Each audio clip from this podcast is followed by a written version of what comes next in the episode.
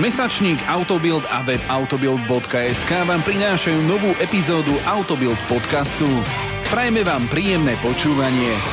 Vítajte pri počúvaní novej epizódy Autobild podcastu. Tentokrát sa vám spoza mikrofónu opäť hlasím ja, Filip Kadlečík a môj kolega Milan Adámek. Ahojte všetci, ahoj Filip. Ahoj. A budeme sa rozprávať, budeme pokračovať v téme elektromobility. Minulý týždeň e, sme rozoberali nevýhody elektromobilov.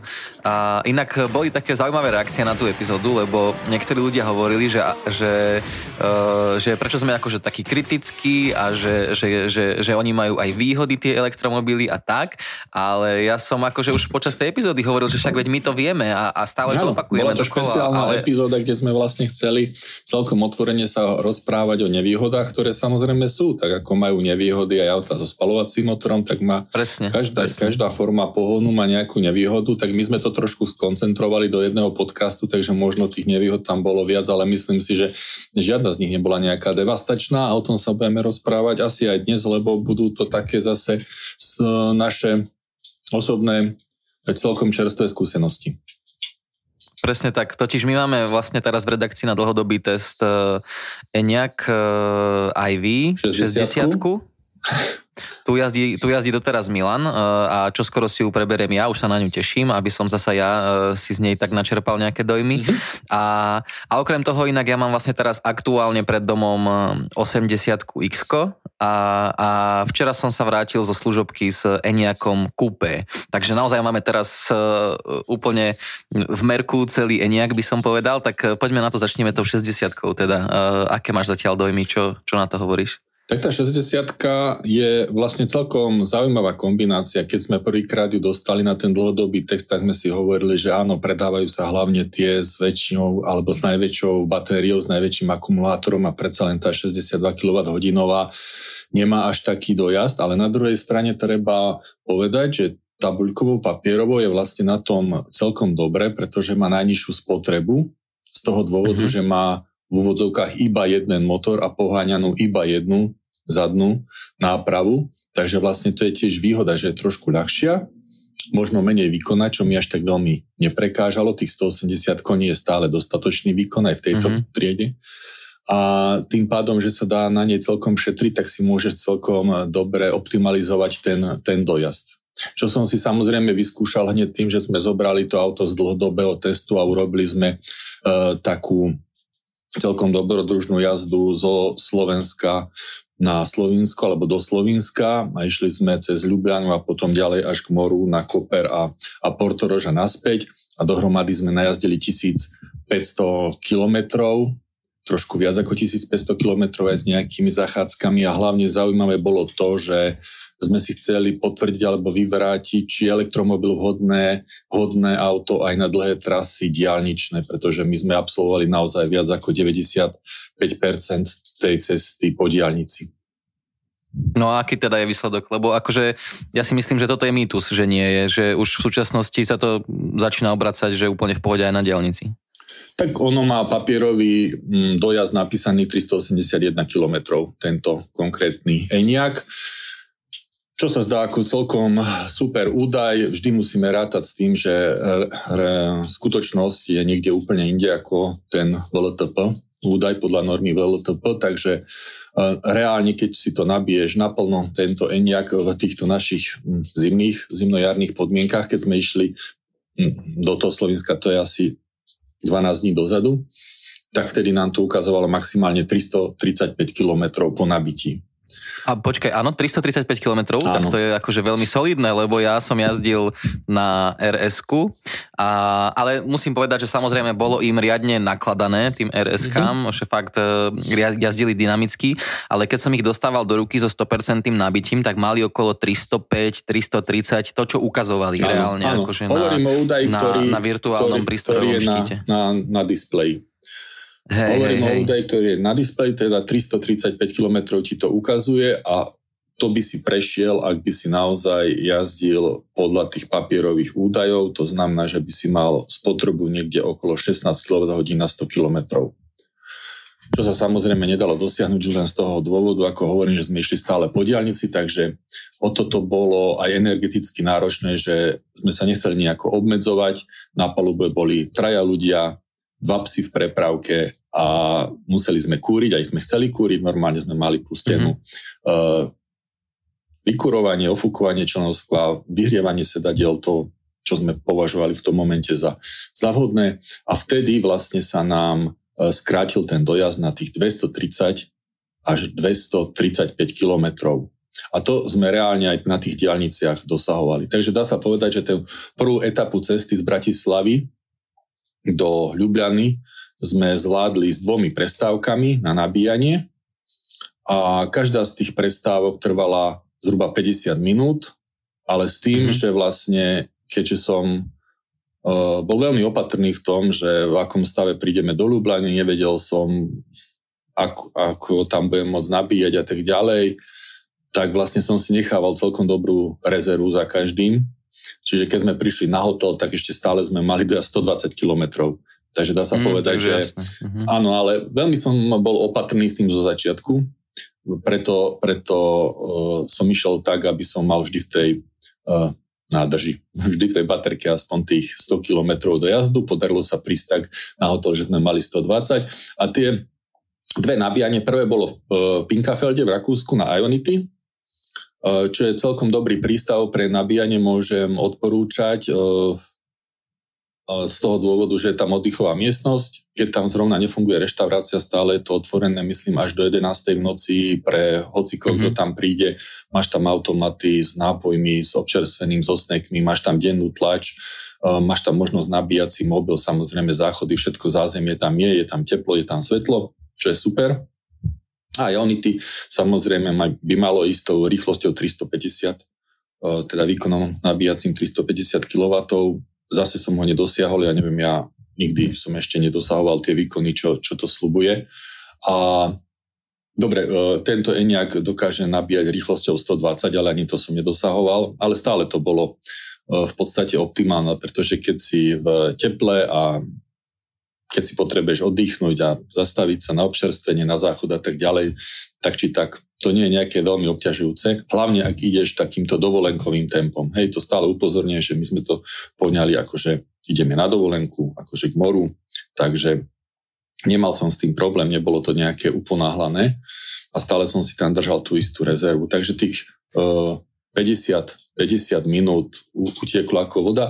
Uh, druhé, uh, druhá zastávka bola severne od Mariboru, teda už po prekročení Eh, hranice rakúsko-slovinskej po zakúpení ďalšej diálničnej známky. Tam na pumpe Dobreniec nám mala fungovať ďalšia Ionity, ale sme ju nevedeli rozchodiť s našou čipovou kartou, ale hneď vedľa bola slovinská nabíjačka. Uh, oni majú takú, že Sodo sa volá tá, tá spoločnosť, čo poskytuje tam nabíjačky 50 50 kW a tam sme sa zase dobili tak, aby sme prišli teda na ten hotel, ako som už hovoril, aj s rezervou. Takže to bolo celkom super. Potom na druhý deň, keď sme išli k moru, tak treba pochváliť, že Slovinsko sme si vybrali aj z toho dôvodu, že tam je celkom eh, hustá tá sieť, hlavne tých diálničných nabíjačiek, že v podstate uh, Ljubljana Koper, to je 100 kilometrov, takmer presne, a sú tam jedným aj druhým smerom 4 odpočívadlá, respektíve 4 čerpacie stanice, na ktorých sú aj nabíjacie uh, stanice, mm-hmm. nabíjačky 50 mm-hmm. minimálne, mm-hmm. takže vlastne každých 25 kilometrov bez toho, aby si zišiel niekde do mesta, niekde to hľadal Jasne. pri nejakých obchodných domoch a tak, tak si sa mohol nabiť. Takže naozaj to bolo taká pohodová cesta a, a odpoveď na to, že či sa to dá, áno, dá sa to, treba rátať s tým zdržaním, priznávam, je dlhšie, ako keby som iba tankoval. Na druhej strane veľmi mi pomáhali niektoré aplikácie, ktoré som si stiahol, aj MyŠkoda, kde som si kontroloval vlastne neustále, aj keď som sedel niekde v miestnosti, v reštaurácii, že aký, aký stav má, e, je nabíjanie, koľko percent, aký dojazd, to ti stále tam ukazuje online, čo je super, že nemusíš chodiť tam, behať sa, pozerať k tej nabíjačke, že koľko mm-hmm. to už nabilo.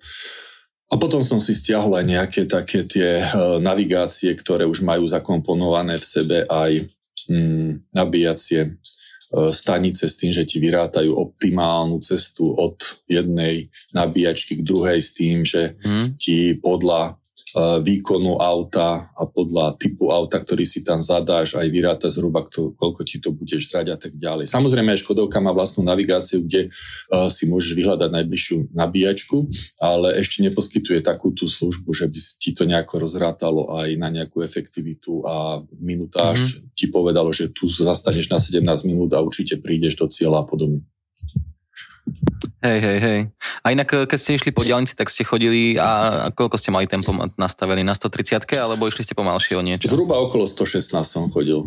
To mi vychádzalo 116. tak, že 116 km za hodinu je taká optimálna rýchlosť s tým, že uh, v podstate tá diálnica viac menej je takmer rovná, pokým sa neblížiš k moru, kde je to viacej zvlnené.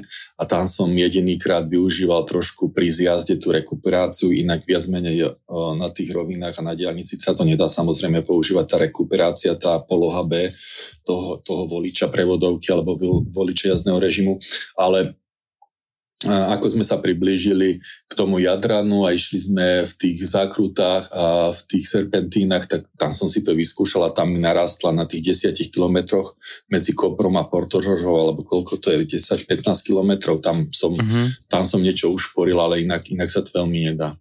Ale inak napríklad tie primorské, primorské letoviska alebo tie mestečka v Slovensku, zase každé z nich malo minimálne 10 uh, 10 nabíjacích bodov, ktoré sa objavovali v mojej roamingovej sieti z SE Drive sme mm-hmm. používali kartu a čip, takže na také krátke vzdialenosti si si mohol doslova vyberať. Ale tam som nemusel, lebo som hovoril, že 100 kilometrov je zlúblanie k moru, takže ne, nemuseli sme na konci tejto cesty. Potom, keď sme sa vracali, sme mm-hmm. si mhm. zase dobili, aby sme zase na hoteli nemali prázdnu, prázdnu uh, batériu to je paráda. Mm. Akože, e, hlavne to, že je to aj popri diálnici už, e, to nám tu chýba podľa mňa dosť, no to sme to, sa aj teraz bavili. To, to, je tá, to je tá mm. škoda, že u nás vlastne tých diálničných nabíjačiek je málo, u nás sa to začalo rozvíjať hlavne v tých nákupných strediskách, vieme, že pri niektorých potravinách to je a že je to v podstate v mestách a ty keď potrebuješ prejsť dlhšiu trasu a musíš zísť tej diálnice dolu do mesta, do nejakého obchodného centra, tak to proste trvá, len ten výjazd a zjazd z diálnice ti zabije ďalších 10 kilometrov pokojne. Uh-huh, uh-huh. A to ti potom a ako sa ti inak, eh, ako sa ti páči je nejak akože po tej takej klasickej automobilovej stránke typu, že podvozok, odhlučnenie a mm, praktickosť, takéto všetky tieto strašne, každodenné mne záležitosti. Mne sa strašne páči, že, že je také robustnej konštrukcie, že uh-huh. napriek relatívne veľkým kolesami aj dobre odlučený podvozok, samozrejme, že to, že to auto je tiché, tak to je, to je jasné z toho dôvodu, že to je elektromobil, ale je aj celkom hm, dobre, myslím, vypracovaný vo vnútri, aj keď dosť, dosť jednoduchý. Neviem, ty si predsa len jazdil také vybavenejšie modely, aj športovejšie modely, takže možno u teba to bolo iné, ale u nás napríklad hm, poťah látkový na mm, palubnej doske je takou šedou tkaninou, úplne vyzerá ako starý tesilový oblek, ale je to také veľmi... A tak ale zase to sa zasa mne páči. Akože toto, toto zasa uh, o to, o to je môž... také, že mne sa to páči. O to môžeme to, polemizovať, no je to také zvláštne. A nakoniec sa páči, že uh, prístrojový štít, ten maličký displej pred volantom, Áno, z nášho pohľadu za volantom je maličký a má tam dohromady 4 údaje, hej, tempomat, rýchlosť, dojazd, čo tam ešte, no v podstate to ti stačí, hej. Eh, ešte, Áno, ešte tam navigačná Asistenčné šipka. systémy a navigácia. No, hej, ale hej, to je iba šipka, ktorá ti ukazuje vľavo vpravo a asistenčný Áno. systém ti iba ukazuje, že niečo je pre tebou a že dobrzduješ alebo nemusíš ale v podstate, že naozaj je miniaturizované, ale zároveň je tam tých informácií dostatok, sú to všetky, ktoré potrebuješ a viac ani, ani nechceš, nie, nie je to vyrušujúce, je to veľmi príjemné podľa mňa. Na druhej strane zase tam máš ten veľký uh, displej dotykový v strede, kde máš všetky tie možné údaje. A to, čo sme sa už bavili aj predtým o Eniaku, že vlastne ti ukazuje pri nabíjaní rýchlosť nabíjania v kilometroch za minútu, alebo áno, kilometrov áno. za hodinu a že neukazuje ti to kilowatt hodiny alebo mhm. kilowaty. Mm-hmm. a to je také trošku obmedzujúce. Áno, sú tam aj percentá, čiže teoreticky si to vie, že áno, mám 62 kWh batériu, tak keď mi to ukazuje 50%, tak viem, koľko kW je, že polovička zo 62 je 31, ale ale ja by som vyžadoval asi aj, aj tento údaj, že koľko, koľko mi tam tečí, akou rýchlosťou tá energia, pretože áno, je to asi dobré, že mi to ukazuje v tom dojazde v tých kilometroch, ale ale toto mi tam chýba, tie kilowaty. Ja si myslím, že toto je vec, ktorá sa uh, čoskoro zmení, pretože uh, ja som dosť veľa, teda táto služobka, na ktorej som bol, bola skvelá naozaj v tom, že som nielen si dobre zajazdil s tým autom, ale mal som veľmi takú by som povedal, že e, drahocennú, alebo jak to povedať, naozaj takú akože, mňa to strašne potešilo, že tam bolo veľa expertov automobilky, ale priamo vývojárov, žiadnych akože nejakých e, marketingových pracovníkov, ktorí ti mhm. sprostredkujú nejaké základné údaje, ale reálne tých chalanov, ktorí proste tam v tej mladej Boleslavi nad tým sedia a počítajú to. Aj aj žien, samozrejme, aby som nebol rodovo stereotypný, lebo tam boli aj e, ženy, aj oni sa podielajú na tom vývoji toho vozidla. No a rozprával som sa s nimi napríklad o takýchto veciach, typu, že totiž Eniak Coupe už prichádza e, s tým softwarovým so softverovou verziou ME3 mm-hmm. a to je vlastne výrazné vylepšenie v porovnaní s tým Eniakom, ktorý máme my na dlhodobý test. A napríklad taká drobnosť, ale ktorá veľmi pomôže, na, tej, na tom virtuálnom prístrojovom štíte sa ti teraz e, ešte tebe ukazuje iba baterka akože a tak postupne z nej ubúda ano. a je tam dojazd vedľa toho. Ano. Ale už v ME3 je supercenta, mm-hmm. čo vlastne oni napravili mm-hmm. na základe takýchto pripomienok. Čiže hej, ja si myslím, že e, keď budeme hovoriť stále o tom výkone e, v tých kilowatoch, že myslím si, že aj to napravia. A vlastne teraz to bude tak s touto ME3, čo je naozaj akože zásadné vylepšenie a ja tom ešte budem rozprávať, že Eniaky, napríklad táto 60 ktorú e, testujeme, bude musieť ísť do servisu, kde ho aktualizujú, avšak už potom budú všetky updaty over the air, akože na diálku sa budú automaticky uh, stiahovať. Takže už potom ľudia vlastne nebudú mať majiteľia problém s tým, že musia ísť do servisu kvôli čomukoľvek, čo nesúvisí s hardverom vozidla samotným, ale už im to bude pekne automaticky stiahovať a e, sú tam benefity naozaj, e, a môžem, možno, možno to už môžem, keď som to načal e, trošku tak zhrnúť, čo som, čo som ja vypozoroval. Napríklad sú tam výrazne vylepšené podľa mňa asistenčné systémy a nie len to napríklad, že Eniak dokáže sám parkovať, ale reálne, že akože si zapamätá tvoj parkovací manéver a potom ho na tom istom mieste dokáže zopakovať mm. celý. Akoby, že nie je to len také, že zacúva pozdĺžňa alebo čo, ale už je tam nejaká miera autonómie pri tom parkovaní. Zároveň Lane Keeping Assist, čo je asistent pre e, jazdu v jazdnom pruhu a držanie v jazdnom pruhu, je v prípade tej 80 ktorú ja teraz testujem, taký, že e, moje nejaké spolužitie s ním nie je úplne idylické, by som povedal, pretože mám pocit, že on chce auto ťahať dosť doprava a ja chcem jazdiť skôr viac v strede pruhu jazdného. Mm. A niekedy mám pocit, že mi tak ako usmerňuje ruky smerom, ktorým by som nechcel. A viem, že to hovorili aj, aj iní novinári, iní kolegovia naši e, z nášho okolia, čo s tým autom mali skúsenosti. A napríklad toto som pri kúpečku už vôbec nepozoroval. E, bolo to také, že ten asistenčný systém fungoval tak, ako má, že na pozadí, ja som si ho vôbec nevšímal, jeho, jeho činnosť a bolo to super a presne som sa s nimi rozprával, že e, toto vylepšovali na základe spätnej väzby od zákazníkov. A mhm. vylepšili napríklad aj to, že tento lane keeping assist e, si už budeš vedieť vypnúť jedným tlačidlom, ktoré si umiestníš do rýchlej ponuky v rámci základného menu infotainmentu, lebo doteraz to, boli, to bolo viacero klikov, keď si si ho chcel deaktivovať, alebo ľudia si ho z nejakého dôvodu chcú deaktivovať, akože ja to moc nerobím, ale viem, že tam boli takéto výčitky tak už napríklad si to budeš vedieť dať do, do rýchleho menu a, a deaktivuješ to na jeden klik. Napríklad e, aj takéto vylepšenie. Pri tej 60 tiež som mal ten dojem, že veľmi často, ani nie, že mi zasahuje do riadenia, ale upozorňuje ma tým nápisom, že aby som sa vrátil aby do stredu, aby som jazdil v strede Áno. pruhu. A bolo to veľmi citlivé a niekedy som naozaj bol presvedčený, že jazdím v strede pruhu. Určite som neprekračoval čiaru ani naľavo, ani napravo a napriek tomu sa to tam občas, občas vyskytlo, táto výčitka. A párkrát sa stalo, asi dvakrát, že aj keď som potom pohol s tým volantom, aby som mu dal na vedomie, že áno, som zariadením a nenechávam to na neho a naozaj e, točím a som aktívny, tak sa tá jeho poznámka nevypla okamžite a dokonca začal pískať, akože, aby som už prevzal to mhm. riadenie mm-hmm. a pritom už dávno bolo prezaté. Ako keby dokončil ten celý svoj cyklus upozorňovania bez toho, aby, aby ďalej sledoval, čo sa vlastne tam deje. Takže taká, taká mhm. softvérová mm-hmm. nedokonalosť sa mi to zdalo a možno ho niekedy pomýlilo aj to, že predsa len tie biele čiary toho vodorovného pozdĺžného značenia nie sú všade úplne optimálne a niekedy načítal nejakú servisnú žltú mm, sprác na ceste, ktorá tam zostala mm-hmm. spred pol roka a už vyvolal paniku, že som, že som vybočil a podobne, ale to sa stáva iným autom. Presne, ale, ale teraz už jednoznačne pri tom kúpečku som, e, tie asistenčné systémy fungovali tak na pozadí, ako by som si to predstavoval, že už neboli tieto upozornenia, už mhm. neboli tie také zbytočné zásahy. Práve naopak, napríklad, keď som vchádzal do zákruty, tak to auto e, krásne tak samo začalo ten oblúk robiť tým volantom. Som si viackrát všimol, že veľmi pekne čítalo to, kadiaľ ideme a bolo to fakt, že výborne, výborne nastavené, to, čo je podľa mňa... To pribrzďovanie pred zákrutou, to už aj tá 60 s tým starším softverom mala celkom dobre vyriešené.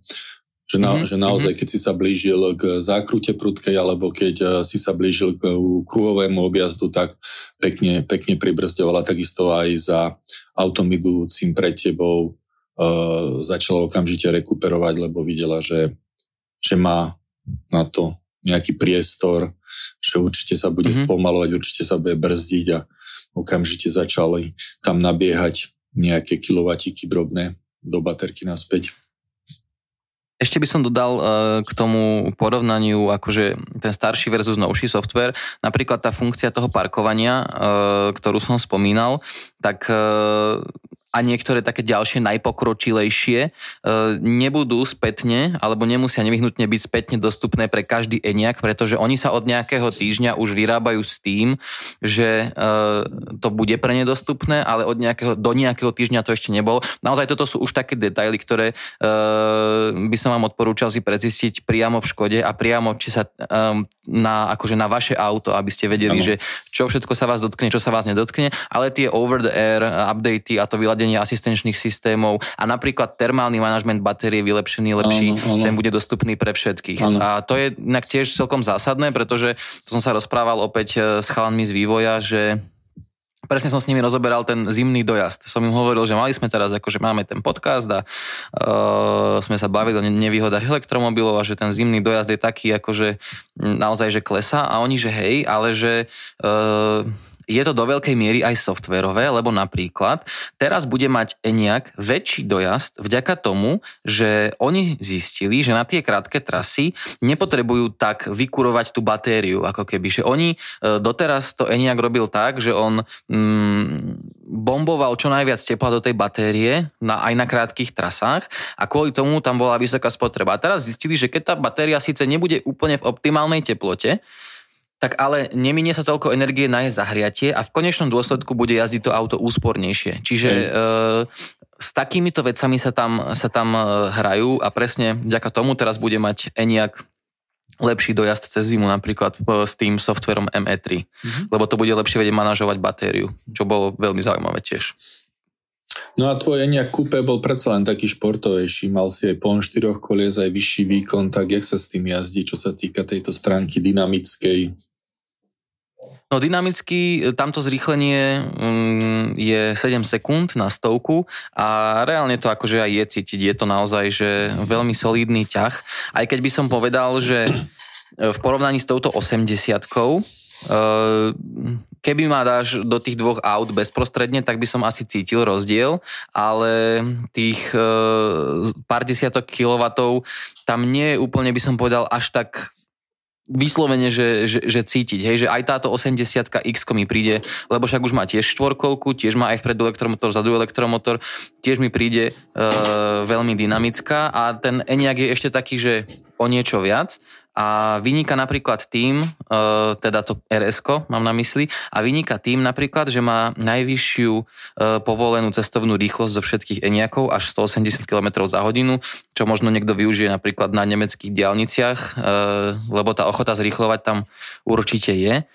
No ale z hľadiska jazdných vlastností to bolo pre mňa úplne, že super, Inak zaujímavý tip, ak, si, ak zvažujete, že by ste si kúpili Eniak, e, rozprával som sa s človekom, ktorý je zodpovedný priamo za vývoj podvozka a pýtal som sa ho, že aké kolesa by som si na neho mal dať mm-hmm. a on povedal, že 20, 20 sú optimálne, že 21 sú lepšie na imič, e, ale že 20 sú o niečo komfortnejšie a zároveň e, ešte stále sú dostatočne veľké tie disky, na to, inak to je zaujímavé, to som napríklad si nikdy neuvedomil, že elektromobily sú e, dosť ťažké, napríklad e, toto rs má celkovú hmotnosť e, až 2740 s nákladom, ale dobre, bez nákladu 2250 až 2360 v závislosti od výbavy kilogramov. 60 mala hmotnosť. 1992, takže trošičku iba má menej. Áno.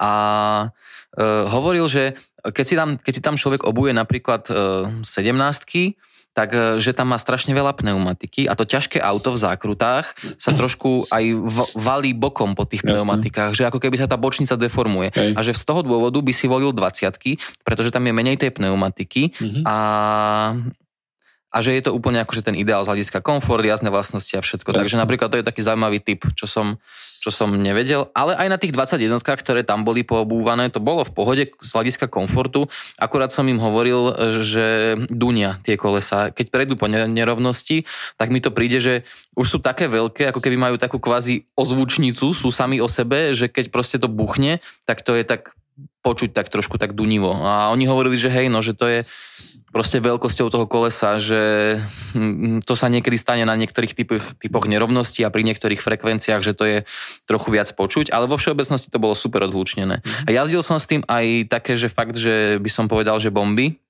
na, taký, na takých úzkých serpentínach a sedelo to veľmi krásne v zákrute, malo to perfektnú trakčnú kontrolu s tým, že e, pri rýchlom prejazde zákrut to bolo veľmi neutrálne, ani nejak, že by to išlo von predkom, ani že by sa to pretáčalo, fakt tak sa to tak skôr celé šúchalo do boku už keď som išiel, takže naozaj, že, že rýchlo. Takže na asfalte to bolo tá, tá trakcia a ten výkon bol perfektný a skúšal som to aj na šotolíne a tam sa už bolo vidieť, že trošku to dovolí to auto tomu zadku aj tak e, trošičku ustreliť a stabilizovať, že to je také zábavnejšie. A zaujímavé bolo celkom využívanie rekuperácie pri takej ostrej jazde. Ja som si ju manuálne nastavil na najvyšší stupeň a vždycky, keď som pustil plyn, tak ma to tak začalo brzdiť. Čo bolo také niečo, ako keď... Hm, je človek zvyknutý na, na bežný motor, hej, povedzme, že ho držíš v otáčkach a trošku ubereš plyn, tak sa to tak akože e, spomalí Takže to bolo, to bolo super a aj sa mi tak dobre jazdilo. Ja som sa potom o tom bavil s kolegami a hovorili, že tiež to potom skúšali a že sa im to e, osvedčilo. A aj chalani z vývoja hovorili, že to je celkom dobrý prístup, lebo že sa tá energia dokáže rekuperovať a vďaka tomu to auto, napriek tomu, že som naplno využíval tých 220 kW, tak e, som mal spotreby do 27 kWh. Akože, ale že do kopca a naozaj rýchlo. Hej. Dá. My, my sme na tej 60 prešli 1563 km so spotrebou 20,8 20,8 no, kW. Hovorím, na diálnici to bolo super. Normálne sme používali vykurovanie všetko, takže myslím si, že, že mm. je veľmi, veľmi dobrá, veľmi nízka spotreba na relatívne veľké auto. No, čo sa týka tej veľkosti, ja... si sa pýtal, čo som si pochvaloval, no tak na takejto ceste, keď sme boli viacerí a išli sme aj na hotel a tak ďalej, tak samozrejme obrovský kufor, ako tam sa pobaliť nie je problém. Máme to uh-huh. 585 litrový v základe a po rozšírení 1710, ale hlavne tá využiteľnosť toho kufra, ako už o škodovkách býva, zvykom je veľmi dobrá, že naozaj uh, to tvarovanie vnútorné toho kufra je také, že ho môže super použiť na uloženie. Inak ja som sa z hľadiska spotreby e, hýbal od 17 kWh do tých 27 kWh, že reálne potom, keď som išiel dole z toho kopca už takým veľmi lightovým tempom, tak e, to išlo aj, že 15 to začínalo tá spotreba, hej, ja ale som, potom ja som nemal taký rozostup, lebo som bol stále na diálnici, takže ja som hej, nemohol ako, áno, v meste, v meste asi, keď som niekde dobrzdoval, tak som mal nízku, ale ako dlhodobo, že by som mohol si nakontrolovať nejakú nižšiu spotrebu, tak to sa nedalo, lebo naozaj som sa snažil si tak optimalizovať a keď už som videl, že sa to trošku pohybuje hore, tak som spomalil trošku ten tempomat a naozaj tých 116 sa mi ukazovalo ako také Inak keď ideš 116 mm-hmm. v mhm. Rakúsku alebo ešte viac v tom Slovensku, tak vôbec nie si nejaký ani zďaleka najpomalší. Jako tam, tam sa jazdí relatívne mm, mnohí tam jazdia tak na úsporu, veľa aut tam jazdí 110 po diálnici, 115 úplne v pohode, takže nie, nie je to také. Ale vieš čo, ani u nás, ani u nás to nie je až taká už, katastrofa. Už to nebýva taká ako katastrofa, že... hej. Hej, hej, hej, že ísť takýmto no, rozumnejším Pravdu tempom. Pravdu povediať, že ísť dlhodobo s takýmto autom, či už so 60 alebo so 80 nejakom po diálnici 130 nedáva už veľký význam tam. Od tej 120 do 130 je ten náraz potreby veľmi razantný, by som povedal. Ale hovorí sa, že to kúpečko má optimalizovanejšiu aerodynamiku, tak možno preto si mohol dosahovať aj taký širší rozsah tých spotrieb, že vlastne predsa len tá zadná časť je aerodynamickejšia. No to je pravda a samozrejme ono, e, je to absolútna mágia, čo sa týka nastavenia e, všetkého celého pohonného e, systému tejto verzie RS, pretože tam sa bavíme naozaj o tom, že predný elektromotor je asynchrónny, mm-hmm. zadný elektromotor je synchrónny a ja som si tak myslel, akože tak, čo som sa aj rozprával s ľuďmi z automobilového priemyslu, že synchrónny je proste ten lepší vždy za každých okolností a, a chceš mať akože synchrónny synchronný hlavne. A ono je to síce pravda, on je akože paušálne úspornejší, ale nepovedal by som, že asynchronný motor je v niektorých situáciách úspornejší a ten Eniak to vie a preto sa niekedy môže stať, povedzme na diálnici, hovorili e, vývojári, že na diálnici sa môže bežne stať, že zrazu ideš ako prednokolka. Mm-hmm. Lebo zrovna v týchto, pri tejto rýchlosti je asynchronný efektívnejší a má lepšiu spotrebu. Čiže aj vďaka tomu sa tam dá naozaj ísť, že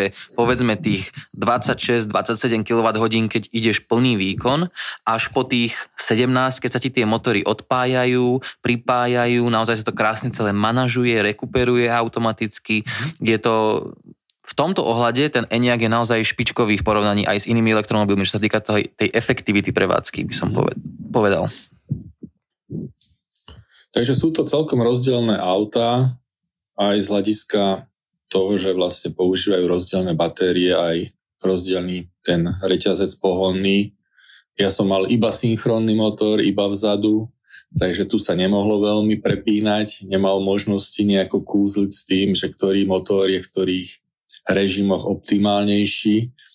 A to, že to bola zadnokolka, to zase má samozrejme svoj, svoju výhodu nespornú pri trakcii, ale, mm-hmm. ale nejako, že by uh, som si užíval zadnú kolku v zmysle športovej jazdy sa nedá povedať, pretože pri tých dvoch tonách je tých 180 koní síce dostatočných, ale by som povedal uh, nie veľmi športových. Ale zase mi to celkom vyhovovalo, že, um, že sme sa gúlali po tej diálnici celkom plynulo a, a v takom, v takom dobrom tempe, v takom dovolenkovom. Hej, ale však veď napríklad ja to tak robím tiež bežne, akože pokiaľ sa človek neponáhla, ide na dovolenku, tak nemusí ísť nevyhnutne 130 po diálnici, takže ja sa ti absolútne nečudujem. Pravdu a... povediac, keď, som, keď sme vyštartovali, ja som z toho mal celkom strach aj obavy. Že predsa len, e, doteraz mm-hmm. som jazdil na elektrických autách iba na krátke a stredné vzdialenosti. Hej, a teraz zrazu sme si povedali, že ideme na nejaký výlet, ktorý má vyše 1500 kilometrov, tak som si hovoril, tak čo ja teraz budem tráviť proste strašne dlhý čas tej dovolenky na nejakých nabíjačkách a aké to bude otravné a nudné, ale nakoniec dve zastávky smerom tam nie sú nejaké strašidelné a, a tri zastávky, pokiaľ až prídeš k moru, sú úplne normálne, takže naozaj je otázka, že ako si nastavený. Ak by som sa ponáhľal na nejakú služobnú cestu a mal by som nejaký termín, tak je to asi iné. Tým, že ideš vlastne mm-hmm. na dovolenku a tak či tak sa zastavíš a ešte tam máš tie psy a musíš venčiť a ešte tam máš dieťa, ktoré chce hm, sa zastaviť a toto tak v podstate či stojíš 20 minút alebo 40 nie je až taký dramatický rozdiel. Mm-hmm. Takže mm-hmm. myslím si, že, že sa to zvládlo celkom dobre dokonca to prečilo moje očakávanie, čo sa, čo sa týka toho zdržiavania, tej nudy a tých obav, ktoré, ktoré som z toho mal. Mm-hmm. Inak, e, čo sa týka nejakej, nejakého dovolenkovania napríklad s kupečkom, tam opäť tiež nemusí byť e, nejaký zásadný problém s tým, pretože ono má batožinový priestor s kapacitou 570 litrov, hey, čo, je... čo vôbec nie je akože nejak podstatne menej než e, klasické SUVčko. Akurát tam treba samozrejme rátať s tým, že pod tou strechou nie je toľko miesta ako v tom bežnom základnom Eniaku ale napriek tomu so sklopenými operadlami ponúka 1610 litrov, takže e, nie sú to nejaké úplne že gigantické rozdiely z pohľadu praktickosti. Aj to e, miesto vzadu je v pozdĺžnom smere úplne, že perfektné, tam nie je absolútne čo riešiť a aj na výšku sme sa bavili, aj som samozrejme sa pýtal kolegov, ako sa im to zdalo, čo boli som na tej služobke a všetci s tým boli úplne OK. Ja hovorím už ako keď som si to prvýkrát skúšal ešte v, pri predpremiére, tak eh, keď sa tam dám úplne rovno ako lata, tak e, vtedy cítim vlasmi, že sa dotýkam strechy už v nejakom bode na kraji hlavne. Ale pokiaľ si čo len trošku uvoľním na tom sedadle, tak tam mám e, dostatok priestoru. Teraz hovoríš za nie, nie, práve hovorím vzadu, vieš, o tej, o, tej, o tej zadnej partii, ako keby. Za volantom sa to nejak nemení vôbec a to auto je vlastne rovnaké z pohľadu vodiča a mal som inak interiér, keď sme sa o tom bavili, tak ja som mal RS Lounge, ktorý je taký, uh, tá farba Mamba Green je taká charakteristická pre uh, Enyaq Coupe RS IV a mal som ju vonku a mal som ju vlastne aj v interiéri, tam bolo prešívanie, nejaké doplnky na sedadlách, to bolo vidieť, uh-huh. bolo to naozaj pekne spravené, ale zhodli sme sa na tom tak kolektívne, že ten taký hnedý kožený interiér nás tam tak najviac oslovil, ten je krásny, úplne elegantný. A ja keby som si konfiguroval Enyaq, tak e, po tých skúsenostiach teraz, čo mám, tak by som išiel do tej farby takej tej zeleno-striebornej, čo máme aj na tej 60 taká tá, taká tá charakteristická pre, pre Eniak, čo bola ako keby základná a ten hnedý interiér k tomu to je... Na, to je na fakt, 60 ten... máme sivú farbu, to je... Áno, tam je siva, tam nie je taká tá s tým nádychom zelenej? Mm, to je nie, čisto sivé? myslím si, že to je úplne siva. Mm-hmm, aj, okay, aj, aj okay. je sivý, aj zvonka je sivý, respektíve teda strieborná metalíza, ale uh, okay. vyzerá tak uh, elegantne až obyčajne. mm-hmm. nie, nie. Tak, e, taká klasická, klasická farba. Im taká to jasné, úplná hej. klasická farba, ktorá, tak najpredávanejšia, ktorá hej, nevyrušuje, najpredávanejšia.